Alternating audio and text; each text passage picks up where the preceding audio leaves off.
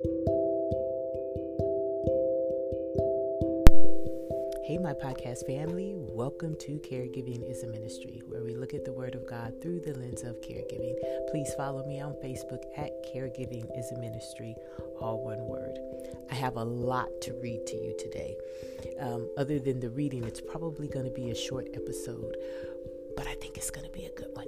So, we're going to start in the book of 1 Samuel, chapter 18, verses 1 through 5 and the New American Standard Bible reads As soon as he had finished speaking to Saul, the soul of Jonathan was knit to the soul of David, and Jonathan loved him as his own soul. So Saul took him that day and would not let him return to his father's house.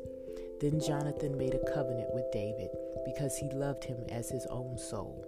And Jonathan stripped himself of the robe that was on him and gave it to David, and his armor, and even his sword, and his bow, and his belt. And David went out and was successful wherever Saul sent him, so that Saul set him over the men of war. And this was good in the sight of all people, and also in the sight of Saul's servants. Now we're moving to 2 Samuel, the 19th chapter, and I think I'm going to read it in its entirety, 1 through 13. Forgive me for the mispronunciation, mispronouncing, I can't even say it, mispronunciations of the words.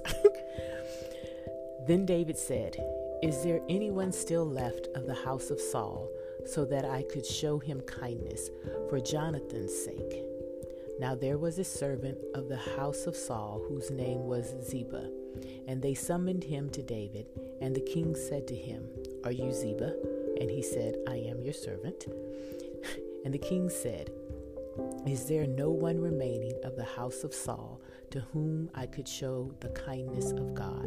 And Ziba said to the king, There is still a son of Jonathan, one who is disabled in both feet.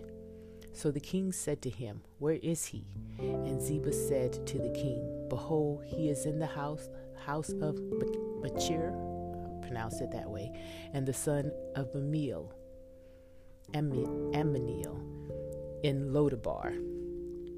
Then King David sent messengers who brought him from the house of Machir, the son of Ammiel, from Lodabar. And Mephibosheth, the son of Jonathan, the son of Saul, came to David and fell on his face and prostrated himself. And David said, Mephibosheth, and he said, Here is your servant.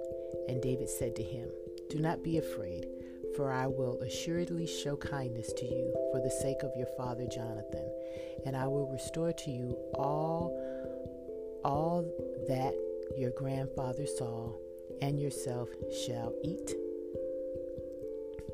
Wait a minute. Kindness for the sake of your father Jonathan, and I will restore to you all the land and your grandfather of your grandfather Saul, and you yourself shall eat at my table regularly.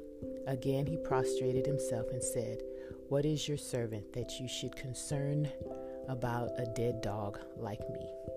Then the king summoned Saul's servant Ziba and said to him, Everything that belonged to Saul and to all his house I have given to your master's grandson. You and your sons and your servants shall cultivate the land for them, and you shall bring in the produce so that your master's grandson will have food to eat.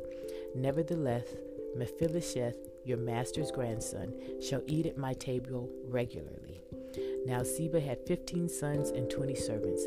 Then Ziba said to the king, In accordance with everything that my lord the king commands his servant, so your servant will do.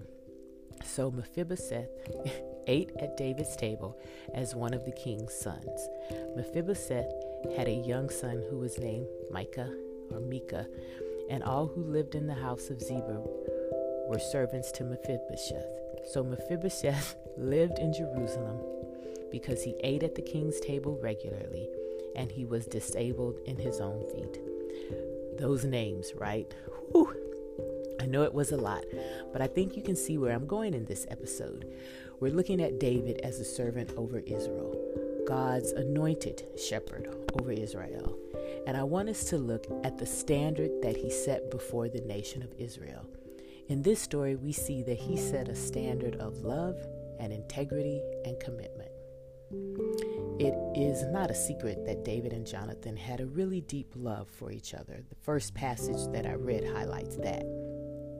But if we look at it from Jonathan's, you know, perspective, I mean, at least superficially, he was the next in line.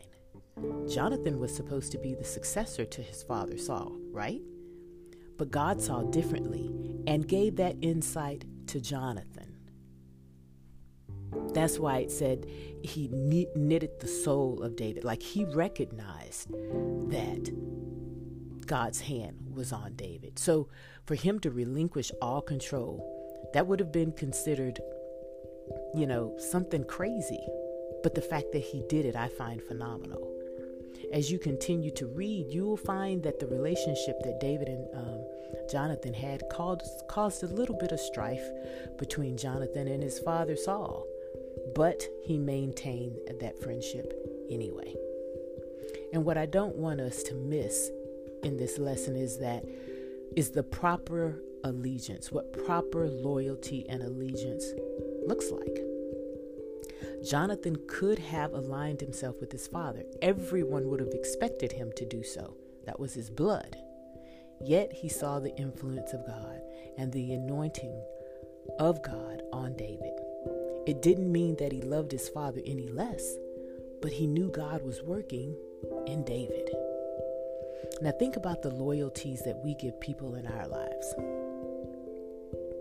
Do we um, do it even though we know that what they're doing is wrong? Or what they're asking of us or others is wrong, it's not in alignment with God's word? Yet we go along with it. Why? these relation the relationship between David and Jonathan is here to show us that to me I believe it's here to show us what we should be looking for in relationships in looking we should be looking for God in everything in everyone even our own family and looking at who we are aligning ourselves with. I know the saying blood is thicker than water but God created the blood.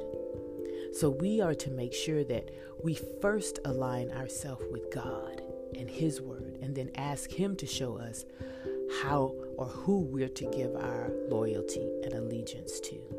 It doesn't mean that we love people any less. but when you know God is working in someone or in a situation and you have family members or a spouse or siblings or co-workers or whatever that are trying to persuade you to go their routing and the Holy Spirit has already shown you that that isn't the way to go, you have no choice but to do what Jonathan did and to go with David. no choice. So let's not miss that. That Jonathan saw God and aligned himself with God, regardless of the fact that his dad was on the other end. Second, let's look at David's commitment to the friendship, even after death. I mean, after a person dies, you know, sometimes you think, well, that's it. I, I, was going to do a person a favor, but they passed away or they moved away, and now I really can't do anything. No, that's not what this passage suggests. I found this to be a beautiful story. Just because his friend was gone, David's desire to honor, honor him and their friendship never went away until he knew that he had exhausted everything within his power um, to bring honor to his friend. To the point of him asking for ways to bless, which is essentially what he's doing when he's asking his servants, Are there any relatives left? He says it, Are there any relatives left? left that I can bless. Now, the passage doesn't identify whether there may have been other um, relatives that he had already blessed, because that could be a very real possibility. It, it, it doesn't necessarily mean that Mephibosheth was the only one, but maybe he was the only one left that David didn't know about. And so David is still inquiring as to how can I honor my friend and our friendship. And so then the last person, I guess, is Mephibosheth. And we understand why he's last and discarded, and it's because he has a disability. And in those days, they didn't have the technology, you know, that we have. And so anyone who was born with any kind of infirmity or birth defect or um, encountered one later on in life, they thought it was a result of sin. And so, of course, they're disfigured and whatnot, and they just ostracize them. They just kick them to the curb. But yet, one, I find it interesting, and only God that that the servant, the servant Ziba, remembered Mephibosheth because he could have discarded him too. Oh, he's handicapped. We don't need to deal with him. But he remembered him. And so he brought that to the attention of David. And then David elevated him and brought him in his temple and gave him the inheritance of Saul. So maybe there weren't any other relatives. I don't know. But you saw what he gave, and he set him up for success. And he, it's like he changed his family tree because not only was Mephibosheth able to come and eat regularly at the king's table, but now he owned land and he had servants and they cultivated the land as David had given them instructions. So that was a viable business. So he was he set him up for life. He gave him his inheritance. That's a beautiful thing, don't you think? A beautiful thing. God appointed David not only to look after Israel um, from a military standpoint, to lead them into battle, but also in the day to day, to set the example of what kingdom living looks like. And so, in this beautiful story of Jonathan, we see the story of friendship. We see the story of a friend recognizing God's calling in another. And then we see the other friend recognizing and loving his friend to the point of blessing him throughout his generations. And that's just beautiful. So, David sets up his reign with integrity and love. Now, we already know that he wasn't perfect, so it didn't stay that way, but at least it started that way. And so let us remember and look at once again who we're who we're really loyal to. And then if we have friendships and we've made promises or agreements, let's make sure that we stay faithful to those agreements. Let us be men and women of integrity. Let's pray. Lord, we thank you for this beautiful story of friendship. And we thank you for the friends that you've placed in our midst. Help us to be as committed as David and Jonathan were to each other. Help us to see you in each other. Help us also, Father, to have discerning eyes to see you in those around us, whether it be a spouse or siblings or co workers, but give us your discerning spirit to show us who we need to be loyal to, who we should align with.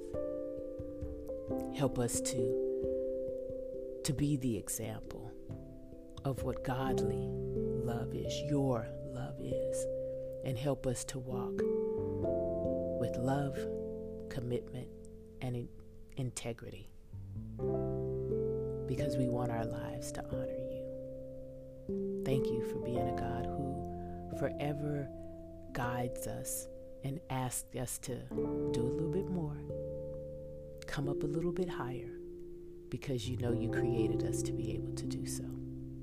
We love you and we praise you. In Jesus' name, amen. Alrighty, men and women, women of God, and my fellow caregivers, go and minister the act of caregiving in the name of Jesus.